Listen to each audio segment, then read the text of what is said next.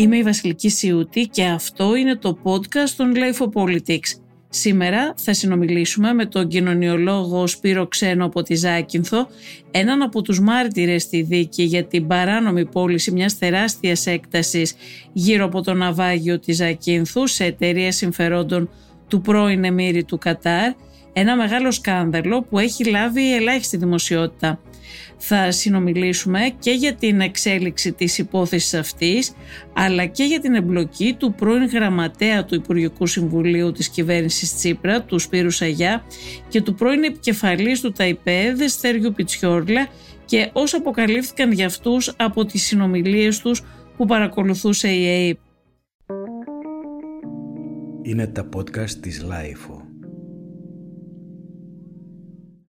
Δύο μόλις 24 ώρα απομένουν από τη στιγμή όπου ένα ακόμη κεφάλαιο θα προσθεθεί στο σύριαλ της δικαστικής διαμάχης μεταξύ των τοπικών αρχών της Ακίνθου και της εταιρείας Πιμάνα Συμφερόντων του κράτους του Κατάρ σχετικά με αγοραπολισία δεκάδων χιλιάδων στρεμάτων στα ορεινά της Ακίνθου. Η κόντρα που έχει ξεσπάσει μεταξύ της εταιρείας και του ενιαίου μετόπου Δήμου, Περιφέρειας και τοπικής εκκλησίας είναι σφοδρότατη, αφού οι τοπικές αρχές του νησιού αλλά και δεκάδες ιδιώτες της περιοχής διεκδικούν εκτάσεις και μάλιστα όπως υποστηρίζουν διαθέτουν τίτλους ιδιοκτησίας στην επίμαχη περιοχή της αγοραπολισίας. Πριν από λίγες μέρες, με αφορμή την υπόθεση των υποκλοπών, ήρθε στη δημοσιότητα και μία άλλη τηλεφωνική παρακολούθηση που είχε διαταχθεί από την ΕΕΠ εκείνη των Πιτσιόρλα και Σαγιά το 2016. Αλλά λίγοι κατάλαβαν περί τίνος πρόκειται. Το περιεχόμενο των συγκεκριμένων υποκλοπών είχε ξαναδημοσιευθεί το 2019, αλλά ελάχιστοι το πληροφορήθηκαν, καθώς είχε λάβει πολύ μικρή δημοσιότητα και τα περισσότερα μέσα μαζικής ενημέρωσης μάλλον το είχαν αποσιωπήσει. Ο λόγος που παρακολουθούνταν οι επικοινωνίες των Σαγιά και Πιτσιόρλα ήταν η εμπλοκή τους στην υπόθεση μεταβίβασης επιχείρησης συμφερόντων του Κατάρ της τεράστιας αυτής περιοχής χιλιάδων στρεμάτων στα ορεινά της Ακίνθου από κάποιον που δεν του ανήκε η έκταση αυτή, αλλά όπως φάνηκε στην πορεία είχε ισχυρή υποστήριξη. Η υπόθεση αυτή είναι ένα μεγάλο σκάνδαλο που έχει όλες τις νεοελληνικές παθογένειες, πολλά χρήματα, πολλή διαφθορά, διαπλοκή αλλά και κατασκοπία. Θα ήθελα λοιπόν στο σημερινό podcast να συζητήσουμε για την εξέλιξη της υπόθεσης αυτής, όπως είπαμε, που βρίσκεται στη δικαιοσύνη εδώ και 8 χρόνια, αλλά και για τους λόγους που παρακολουθούσαν τους Πιτσιόρλα και Σαγιά, καθώς και το τι αποκάλυψαν οι συνομιλίες τους. Για όσους δεν γνωρίζουν την υπόθεση της έκτασης γύρω από το ναυάγιο της Ζακίνθου, να πούμε ότι Δήμος, Εκκλησία και κάτοικοι έχουν μηνύσει τον ιδιώτη που μεταβίβασε τη γη τους σε επιχείρηση συμφέροντων του Κατάρ με ένα ενετικό έγγραφο που κανείς δεν ήξερε τι έλεγε, αλλά ο συγκεκριμένος ιδιώτης παρουσίασε ως τίτλο ιδιοκτησίας, πουλήθηκαν 15.000 στρέμματα σε επιχείρηση της ε, βασιλικής οικογένειας του Κατάρ, τα οποία περιλάμβαναν ναούς, μοναστήρια, αιγιαλούς, δάση και την καλλιεργήσιμη γη δεκάδων καθημερινών ανθρώπων που ζουν από αυτήν. Όσοι διεκδίκησαν όλα αυτά τα χρόνια την περιουσία και το δίκιο τους, πολλές φορές λιδωρήθηκαν ως γραφικοί ή ως άτομα που εμποδίζουν την ανάπτυξη και δυσαρεστούν έναν από τους πλουσιότερους ανθρώπους του κόσμου που απειλούσε ότι θα πάρει τα δολάρια του και θα φύγει. Πείτε μας λοιπόν κύριε Ξένε, ε, πού βρισκόμαστε τώρα και ποια είναι η τελευταία εξέλιξη με τη δικαιοσύνη; Λοιπόν, στις 13 Ενάτου του 2022, δηλαδή μόλις πριν λίγες ημέρες, εκδόθηκε μετά από 8 χρόνια ερευνών, ανακρίσεων και ε, δικαστικών διενέξεων το υπαριθμό 3189 κάθετος 2022 βούλευμα του Συμβουλίου Πλημελιωτικών Αθηνών με το οποίο παραπέμπονται 7 άτομα στο τριμελές εφετείο κακουργημάτων ε, επειδή συνέπραξαν στην αγοραπολισία που και εσείς περιγράψατε της 7ης Μαΐου του 2014 όταν μέσα σε ένα βράδυ πουλήθηκαν 14.500 στρέμματα στη βορειοδυτική Ζάκυνθο.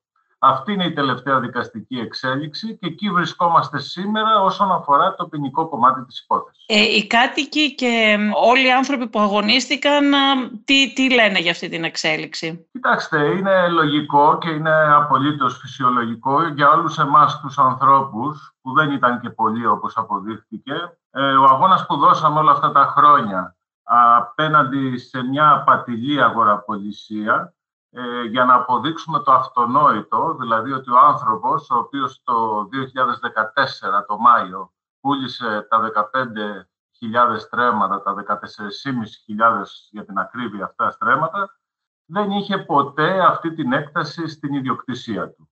Έτσι λοιπόν για όλους εμάς που παλέψαμε όλα αυτά τα χρόνια, για τους κατοίκους, την Εκκλησία, τον Δήμο Ζακίνθου, για να αποκαλυφθεί η αλήθεια, το βούλευμα που βγήκε προημερών αποτελεί μια δικαίωση των αγώνων μας, καθώς ε, αλλεπάλληλες δικαστικές κρίσεις, με πιο πρόσφατη την κρίση του Συμβουλίου Πλημελιωδικών Αθηνών, απέδειξαν ότι τα στοιχεία τα οποία δώσαμε στην ανάκριση και στην ελληνική δικαιοσύνη φαίνεται να έπεισαν τους δικαστές για το δίκαιο του αιτήματός μας τελικά ε, θα τιμωρηθούν, εκτιμάται ότι θα τιμωρηθούν κάποιοι άνθρωποι για όλο αυτό ή ποιοι προκύπτει τελικά ότι είχαν την ευθύνη για όλη αυτή την ιστορία που στήθηκε; Κυρία ότι το βούλευμα είναι ξεκάθαρο. Παραπέμπει 7 άτομα, τον πολιτή, την ε, εκπρόσωπο της αγοράστριας εταιρείας, τη συμβολεογράφο, τον τοπογράφο του συμβολέου και τρεις ε, κρατικούς υπαλλήλους της Διεύθυνσης Δασών. Όσον αφορά για το αν αυτοί οι άνθρωποι στο τριμελές εφετείο κακουργημάτων θα τιμωρηθούν, θα σας πω ότι εγώ διατηρώ τις αμφιβολίες μου, διότι και περιστατικά πολύ σοβαρές υποθέσεις ε, εδώ στη Ζάκυνθο, αλλά από ό,τι είδα και στην κεντρική πολιτική σκηνή θέματα, ζητήματα διαφθοράς, τα οποία κυριάρχησαν τα τελευταία χρόνια, για κάποιο λόγο φαίνεται να μένουν ατιμόρυτα. Οπότε ελπίζω ότι τουλάχιστον στη δική μας την περίπτωση η ελληνική δικαιοσύνη θα σταθεί στο ύψος των περιστάσεων και θα κάνει αυτό που πρέπει να κάνει. Θέλετε να μας πείτε λίγα λόγια για όσους δεν γνωρίζουν την υπόθεση, πώς έγινε αυτό, δηλαδή πώς άλλαξε χέρια αυτή η γη και πώς την, την πούλησε κάποιος που δεν του ανήκε; Πώς έγινε αυτό; Κοιτάξτε, όπως εκ των υστέρων πληροφορηθήκαμε, γιατί εμείς μάθαμε για αυτή την αγοραπολισία κάποιες μέρες, για να μην πω εβδομάδες αργότερα, ένα βράδυ στις 7 Μαΐου του 2014 σε ένα συμβολεογράφο των Αθηνών και χωρίς την παρουσία δικηγόρων από αμφότερες τις πλευρές, φάνηκε ένας ιδιώτης να πουλάει έκταση 14.500 στρεμάτων σε μια εταιρεία με έδρα την Αθήνα, με Λιβανέζους ιδιοκτήτες και με χρηματοδότηση, όπως επίσης μάθαμε στη συνέχεια, από τη βασιλική οικογένεια του Κατάρ και τον πρώην μονάρχη του κρατηδίου. Για να γίνει αυτή η αγοραπολισία, η απαντηλή κατά τη γνώμη μας,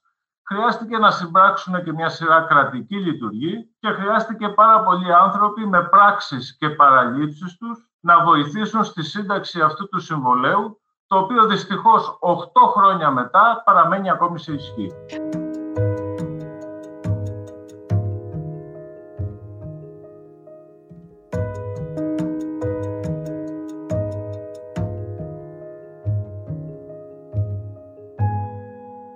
Η γη αυτή, αυτή τη στιγμή από ποιον αξιοποιείται, σε τίνος στα χέρια είναι; Κοιτάξτε, όπως καταλαβαίνετε, σε μια έκταση 14.500 στρεμμάτων, οι χρήσεις της γης είναι πολλές ε, και διαφορετικές. Για παράδειγμα, μέσα σε αυτά τα 14.500 στρέμματα, που τόσο εύκολα και άκοπα μέσα σε ένα βράδυ αποφασίζουν κάποιοι ότι έφτασε η ώρα να πουληθούν, υπάρχουν οι περιουσίες, το βίος και το αίμα 200 οικογενειών από τα ορεινά της Ακίνθου με καλλιέργειες ελαιοδέντρων, με σταφίδες, με σταφύλια, με λαχανόκηπους. Μιλάμε για μικρές εκτάσεις που καλλιεργούσαν αυτοί οι άνθρωποι, αγρότες κυρίως έτσι, που, που ζούσαν από αυτό το κομμάτι γης που είχε ο καθένας, έτσι δεν είναι; Αυτό και που τους ανήκαν εδώ και 200 χρόνια, διότι όλες οι οικογένειες έχουν πολύ ισχυρούς προσυσμικούς τίτλους ιδιοκτησίας. Από εκεί και πέρα, από το 60 και μετά φαίνεται ο Δήμος Ζακίνθου για μεγάλο τμήμα αυτών των εκτάσεων να, τις, να χρησιμοποιεί και να εκμεταλλεύεται ως βοσκήσιμες γεές, ενώ ένα επίσης πολύ μεγάλο τμήμα αυτών των εκτάσεων, εδώ και πέντε αιώνες, ανήκει σε δύο νομικά πρόσωπα δημοσίου δικαίου, την Ιερά Μονή Αγίου Γεωργίου Κρυμνών και την Ιερά Μονή Αναφωνητρίας. αυτή τη στιγμή δεν δε μας είπατε ε, σε ποιον, ποιος αξιοποιεί την, τη γη αυτή. Οι άνθρωποι αυτοί... Τα ενεργήσιμα αξιοποιούνται από τους ανθρώπους. Από αυτό ζουν, από τη γη ζουν.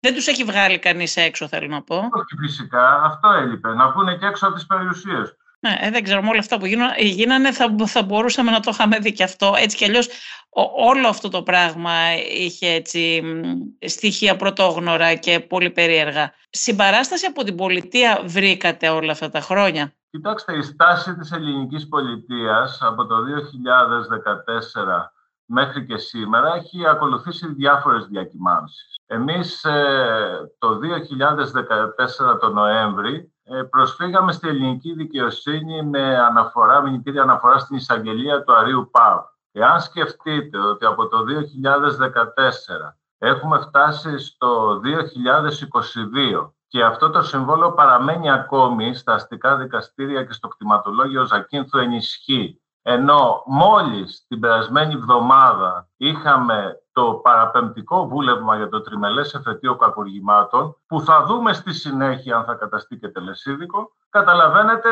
ότι μιλάμε για μια αργόσερτη διαδικασία που η ελληνική πολιτεία όχι μόνο δεν στάθηκε δίπλα μας, πέρα από συγκεκριμένες εξαιρέσεις, αλλά πολλές φορές βρεθήκαμε απέναντι σε δηλώσεις, σε συμπεριφορές και παρενέσεις που σχεδόν μας λέγανε ότι είμαστε σε λάθος δρόμο που αντιδρούμε απέναντι σε μια τόσο μεγάλη επένδυση η οποία θα έχει πολύ θετικά αποτελέσματα για τη Ζάκυνθο αλλά και για την Ελλάδα. Τώρα τι είδους επενδύσεις μπορεί να γίνουν πάνω σε έδαφος που ποτέ δεν ανήκε σε αυτόν που πούλησε και άρα ποτέ δεν ανήκει και σε αυτόν που αγόρασε, αυτό είναι κάτι που δεν το κατάλαβα ποτέ.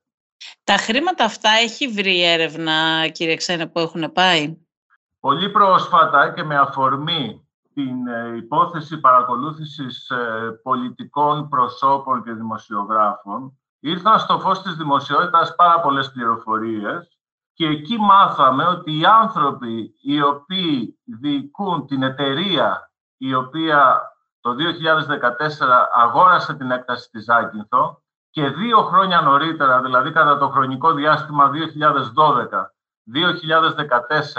για κάποιο άγνωστο σε εμάς λόγο, είχαν επικεντρωθεί και είχαν αγοράσει το μισό Ιόνιο πέλαγος, διακινούσε χρήματα στην Ελλάδα για τις αγορές βραχονισίδων και τις εκτάσεως της Ζάκυνθο, τα οποία χρήματα προερχόντουσαν από εμβάσματα της βασιλικής οικογένειας του Κατάρ.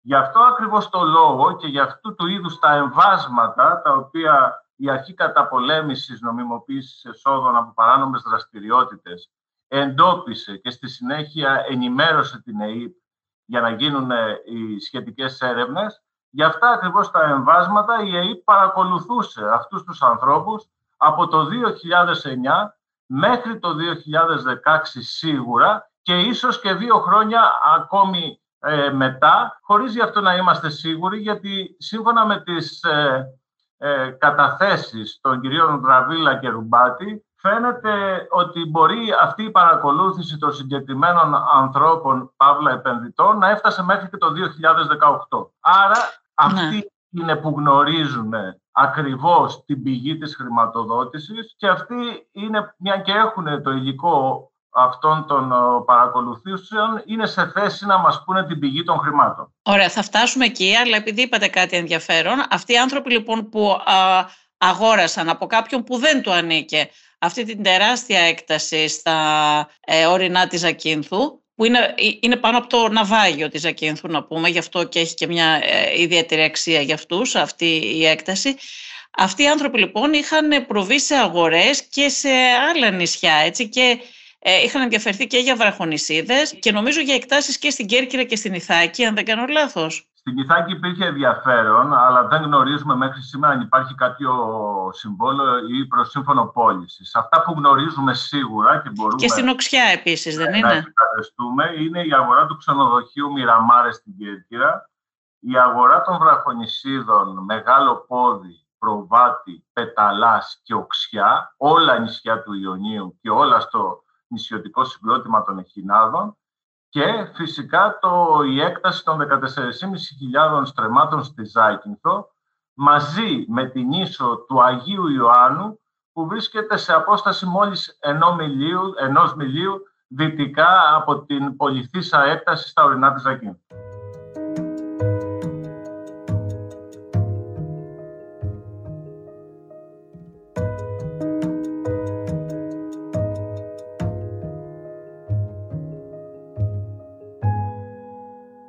Για πόσα χρήματα απολύθηκε η έκταση αυτή της Ζακίνθου για την οποία μιλάμε; Κοιτάξτε, είναι μια πολύ καλή ερώτηση αυτή, αλλά ταυτόχρονα είναι και μια ξεκάθαρη απόδειξη του τι συνέβη στη Ζάκυνθο το 2014. Μια παραθαλάσσια έκταση 14.500 στρεμάτων, η οποία περικλεί και συμπεριλαμβάνει τρεις από τις πιο όμορφες παραλίες της Μεσογείου, το Ναυάγιο, το Πόρτο Βρώμη και το Στενίτη.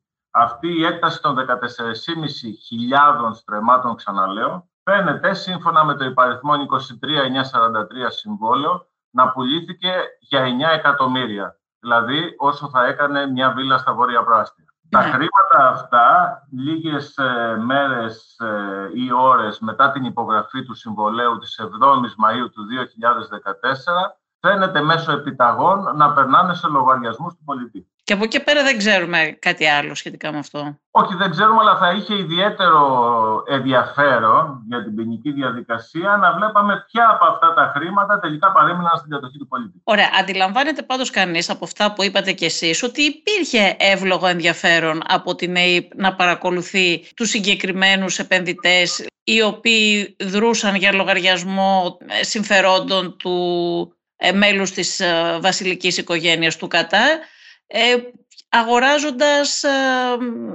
όλες αυτές τις εκτάσεις, τις βραχονισίδες και τα κίνητα που αναφέρατε κι εσείς ε, πριν.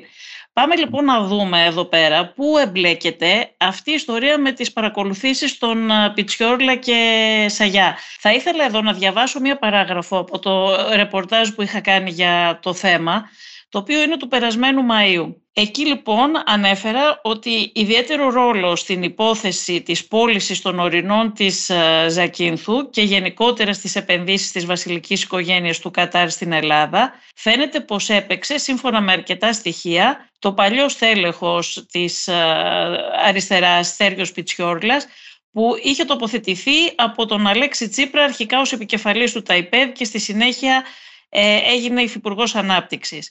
Ο κύριος Αγιάς είχε παραιτηθεί από τη θέση του Γενικού Γραμματέα της Κυβέρνησης και ο κύριος Πιτσιόρκλας ήταν, ήταν λίγο μετά την παραιτησή του δηλαδή και ο κύριος Πιτσιόρκλας ήταν επικεφαλής στο ΤΑΙΠΕΔ όταν έγιναν οι συγκεκριμένες ε, συνομιλίες. Και από το περιεχόμενο των συνομιλιών ε, προκύπτει ότι και τα δύο πρώην κυβερνητικά στελέχη ε, είχαν μία ενασχόληση με την ε, υπόθεση αυτή της συγκεκριμένης επένδυσης, ας το πούμε έτσι αν μπορεί κάποιος να την πει επένδυση, ε, και μάλιστα σύστηναν σε δικηγόρους και σε στελέχη της εταιρείας Πιμάνα. Υπάρχουν κάποιες φράσεις να μην βρεθούμε όλοι στη φυλακή κτλ.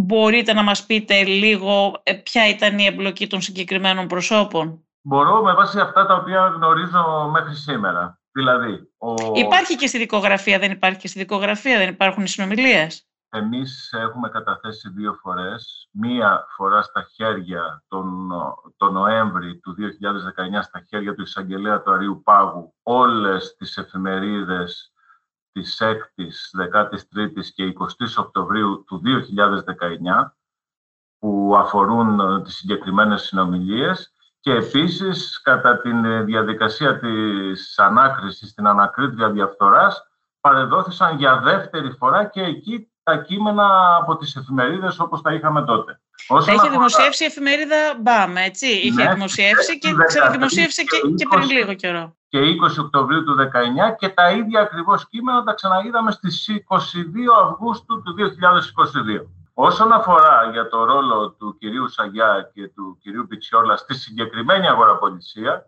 αυτό που είμαστε σε θέση σήμερα να γνωρίζουμε είναι ότι ο κύριος Σαγιάς πριν ακόμη αναλάβει τον Ιανουάριο του 2015 καθήκοντα ως γραμματέας του Υπουργικού Συμβουλίου εκπροσωπούσε τα συμφέροντα της συγκεκριμένης εταιρείας στην Ελλάδα. Άρα αφού η αγοραπολισία ολοκληρώθηκε στις 7 Μαΐου του 2014 ήταν δικηγόρος της εταιρείας εκείνη την περίοδο και επίσης γνωρίζουμε ότι για την ίδια περίοδο την οποία ε, συζητούσαμε, δηλαδή το 2014 και κάποιους μήνες πριν, υπήρξε επιχειρηματική συνεργασία του κυρίου Πιτσιόλα με την Bima Group, δηλαδή με τον Όμιλο, ο οποίος μια από τις εταιρείες του, η Πιμάνα, αγόρασε την έκταση στη Ζάκη.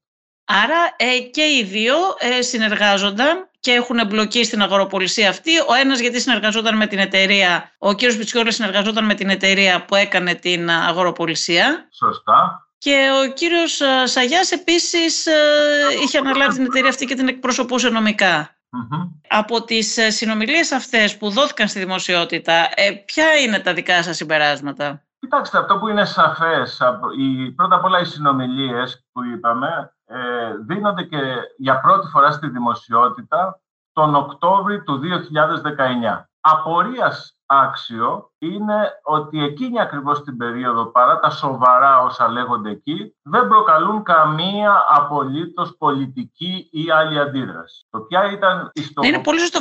Και δημοσιογραφικά είδαμε, ενώ ήταν πραγματικά, τώρα μιλάμε για ένα σκάνδαλο και εδώ αποκαλύπτεται ότι υπήρχε μπλοκή δύο προσώπων πολιτικών. Και δημοσιογραφικά δεν δόθηκε καμία δημοσιότητα και από κανένα κόμμα, ούτε καν από τα αντίπαλα κόμματα που θα μπορούσαν να το αξιοποιήσουν. Επίσης, δεν δόθηκε καμία. Μάλλον επειδή εγώ που γνωρίζω την υπόθεση, γιατί με έχετε ενημερώσει και έχω παρακολουθήσει, είναι επειδή αυτό το σκάνδαλο είναι διακομματικό. Έτσι. Δηλαδή, μπορεί εδώ να έχουμε τις αποκαλυπτικές συνομιλίες Αγιά και Πιτσιόρλα, αλλά από ό,τι έχει φανεί υπάρχει εμπλοκή όλων των κομμάτων. Έτσι. Όλες οι, οι κυβερνήσεις κάνανε πλάτες, αν μου επιτρέπετε να το πω έτσι, με κάποιον τρόπο, αλλιώς δεν θα μπορούσαν να είχαν γίνει όλα αυτά που γίνανε, έτσι δεν είναι. Είναι εντυπωσιακό ότι δεν, δεν, και από τη δικαιοσύνη δεν υπήρξε κάποια παρέμβαση, ενώ βγήκαν στη δημοσιότητα αυτές οι συνομιλίες.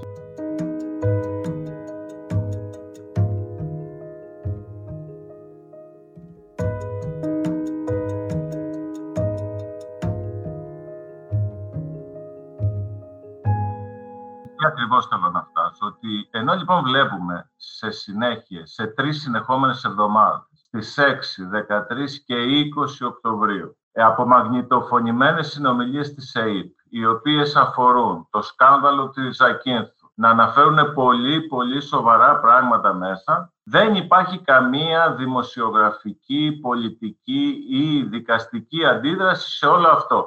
Σε αντίθεση με τις 22 Αυγούστου του 2022, όπου δεν πρόλαβε να κυκλοφορήσει η εφημερίδα με τις ίδιες ακριβώς πληροφορίες που είχε δώσει και τρία χρόνια πριν και ξεκινήσαν αυτόφορα. Βγήκε η αστυνομία και έψαχνε τον εκδότη. Γεμίσανε τα ειδησιογραφικά site με, ε, το, με πρώτο θέμα. Έφτασε η Βουλή να ασχολείται, η Επιτροπή Θεσμών και Διαφάνειας. Δηλαδή ένας απίστευτος χαμός. Με την ουσία όμως κύριε Ξένε δεν ασχολήθηκε κανένας πάλι. Ασχολήθηκαν ε, για το γιατί έγινε διαρροή ε, των συγκεκριμένων, του συγκεκριμένου περιεχομένου των υποκλοπών, ότι γιατί παρακολουθούσε ε, η ΕΕΠ επικυβέρνηση Τσίπρα, τους Σαγιά και Πιτσιόρλα, α, αλλά για, το, για την ουσία πάλι της υπόθεσης, για το σκάνδαλο της, του ναυαγίου του Ζακίνθου, της έκτασης γύρω από το ναυάγιο του Ζακίνθου, ε, πάλι δεν ασχολήθηκε κανένας. Επειδή είναι λίγες ημέρες που έχουν περάσει από τις 22 Αυγούστου, αυτό είναι κάτι που θα πρέπει να περιμένουμε λίγο να το δούμε. Πάντως, μέχρι σήμερα έχετε δίκιο σε αυτό που λέτε. Απλά τα δημοσιεύματα του Οκτωβρίου βρισκόμαστε τρία χρόνια μακριά. Άρα εκεί με βεβαιότητα μπορούμε να πούμε ότι δεν ε, υπήρξαν αντανακλαστικά και δεν υπήρξε κάποια αντίδραση από την ελληνική δικαιοσύνη απέναντι σε όλα όσα γράφτηκαν, τα οποία νομίμως έφτασαν στα χέρια της ελληνικής δικαιοσύνης από εμάς. Επίσης, την ίδια περίοδο ε, καταγράφεται και μια συνομιλία μεταξύ κάποιου εκδότη δημοσιογράφου και του Στέργιου Πιτσιόρλα. Ναι. Έτσι δεν είναι, και που ο δημοσιογράφος ρωτά τότε τον επικεφαλής του ΤΑΙΠΕΔ εάν έχει χρόνο να δουν ένα στέλεχος της ε, Πιμάνα. Σωστά, με, έχοντας ε, αποσιοποιητικά στα, στα ονόματα, είδαμε και εμείς στις 22 Αυγούστου ότι δίνονται συνομιλίες οι οποίες ε, αυτή τη φορά ε, περιέχουν ονόματα συμβούλων επιχειρήσεων, ε, μελών του Διοικητικού Συμβουλίου της Πιμάνα, μεγάλων δημοσιογράφων, εκδοτών και πρωταγωνιστών σε βραδινά δελτία ειδήσεων κτλ. Που και αυτά, κατά τη γνώμη μου, θα πρέπει να αποτελέσουν υλικό της ποινικής διαδικασίας. Είστε καθόλου αισιόδοξος ότι θα υπάρχει μια αίσια έκβαση στην υπόθεση αυτή; Θα σας απαντήσω ειλικρινά. Το βούλευμα το συγκεκριμένο που βγήκε πριν μερικές μέρες μετά από 8 χρόνια αγώνων ενός άνισου και μακροχρόνιου αγώνα και εμφανίσεών μας και αντιπαραθέσεών μας στα δικαστήρια, λέει στο τέλος κάτι πολύ σημαντικό. Λέει ότι η ζημιά της συγκεκριμένη αγοραπολισία του ελληνικού δημοσίου και των νομικών προσώπων δημοσίου δικαίου που εμπλέκονται σε αυτό υπερβαίνει τα 17,5 εκατομμύρια ευρώ. Άρα, στην ερώτησή σας, αν είμαι αισιόδοξος για το αν φτάνουμε στο τέλος και αν θα αποκαλυφθεί η αλήθεια και αν θα υπάρχει η δικαίωση για όλους αυτούς τους αγώνες. Θα σας ρωτήσω εγώ, γνωρίζοντας σήμερα η ελληνική πολιτεία, η ελληνική κυβέρνηση, τα κόμματα της Βουλής και ο Υπουργός Οικονομικών, ότι τρεις διαφορετικές δικαστικές συνθέσεις αναγνωρίζουν ζημιά του ελληνικού δημοσίου άνω των 17,5 εκατομμυρίων ευρώ. Οφείλει το ελληνικό δημόσιο να βρίσκεται στην ποινική διαδικασία και να διεκδικήσει τα χρήματα αυτού του λαού. Πρώτη ερώτηση. Ναι, φυσικά, η, η, απάντηση δεν είναι αυτονόητα ναι, ότι οφείλει το δημόσιο. Δεύτερη να ερώτηση. Παρίσταται. Εννιά μόνο σελίδε. Εννιά μόνο σελίδε από μαγνητοφωνημένων συνομιλιών της Εθνικής Υπηρεσίας Πληροφοριών της χώρας από ένα υλικό, σύμφωνα με όσα δήλωσαν στη Βουλή των Ελλήνων η κύριοι Δραβίλας και Ρουμπάτης. Οφείλει να αποχαρακτηριστεί το υλικό το οποίο αφορά και ξεσκεπάζει τον τρόπο και τη μεθόδευση της αγοραπολισίας της Ζακίνθου. Οφείλει να έχουμε μια τέτοια απόφαση από τον ελληνικό πολιτικό κόσμο ομόφωνη για αποχαρακτηρισμό αυτού του υλικού το οποίο θα πρέπει να αποσταλεί και να αποτελέσει τεκμήριο στην ποινική διαδικασία που θα ακολουθήσει σε λίγους μήνες ή σε λίγες εβδομάδες για να μάθει όλος ο κόσμος την αλήθεια και για να μην έχουμε όλα αυτά που είπαμε στην αρχή της συζήτησής μας το αθώοι όλοι λόγω παραγραφής, αθώοι όλοι γιατί δεν πήραμε τα στοιχεία. Λοιπόν, βάζοντας αυτές τις δύο ρητορικά απλά ερωτήσεις σε εσάς, που η απάντηση είναι φυσικά ναι, εγώ σας λέω ότι έχω απόλυτη εμπιστοσύνη στην ελληνική δικαιοσύνη. Από το 2015 με τα ασφαλιστικά μέτρα μέχρι και το 2022 του Σεπτέμβρη την απόφαση 3189 του Συμβουλίου Πλημελιωδικών Αθηνών έχει δείξει ότι έσκυψε πάνω στο πρόβλημα της Ζακίνθου, είδε ποια είναι η αλήθεια, αποκάλυψε ποια είναι η αλήθεια. Φτάνοντας όμως στο τέλος, σας λέω ότι διατηρώ και επιφυλάξεις για το ποιο θα είναι το αποτέλεσμα και οι επιφυλάξεις μου έχουν να κάνουν με όλα όσα είδα τις τελευταίες μέρες, τους τελευταίους μήνες και τα τελευταία χρόνια, όπου φαίνεται ένα μεγάλο, σε ένα μεγάλο δίχτυ που μπορεί να είναι η ελληνική δικαιοσύνη, τα μεγάλα ψάρια, οι καχαρίες και οι φάλαινες να μπορούν να, να τρυπάνε και να φτάνουμε στα αποτελέσματα που είδαμε και προχθές με τη ζήμα. Μια τελευταία διευκρινιστική ερώτηση, κύριε Ξένε. Θέλετε να μου πείτε ότι το δημόσιο δεν παρίσταται; Το αν θα παρίσταται στη δίκη, στο τριμελές εφετείου κακουργημάτων, στην ποινική δίκη, εγώ δεν το ξέρω. Πάντως σήμερα και μετά από 8 χρόνια, διότι το Νοέμβριο του 2014 έχουμε τη μηνυτήρια αναφορά στην εισαγγελία του Αρίου Πάγου. Μέχρι σήμερα, την ποινική διαδικασία δεν είδα το ελληνικό δημόσιο να είναι παρόν πουθενά. Άρα θα δούμε τώρα αν θα είναι. Τώρα που τελεσίδικα πλέον το βούλευμα μιλάει για 17,5 εκατομμύρια ευρώ ζημιά του ελληνικού δημοσίου. Σας ευχαριστούμε πάρα πολύ κύριε Ξένε. Να είστε καλά και εγώ ευχαριστώ.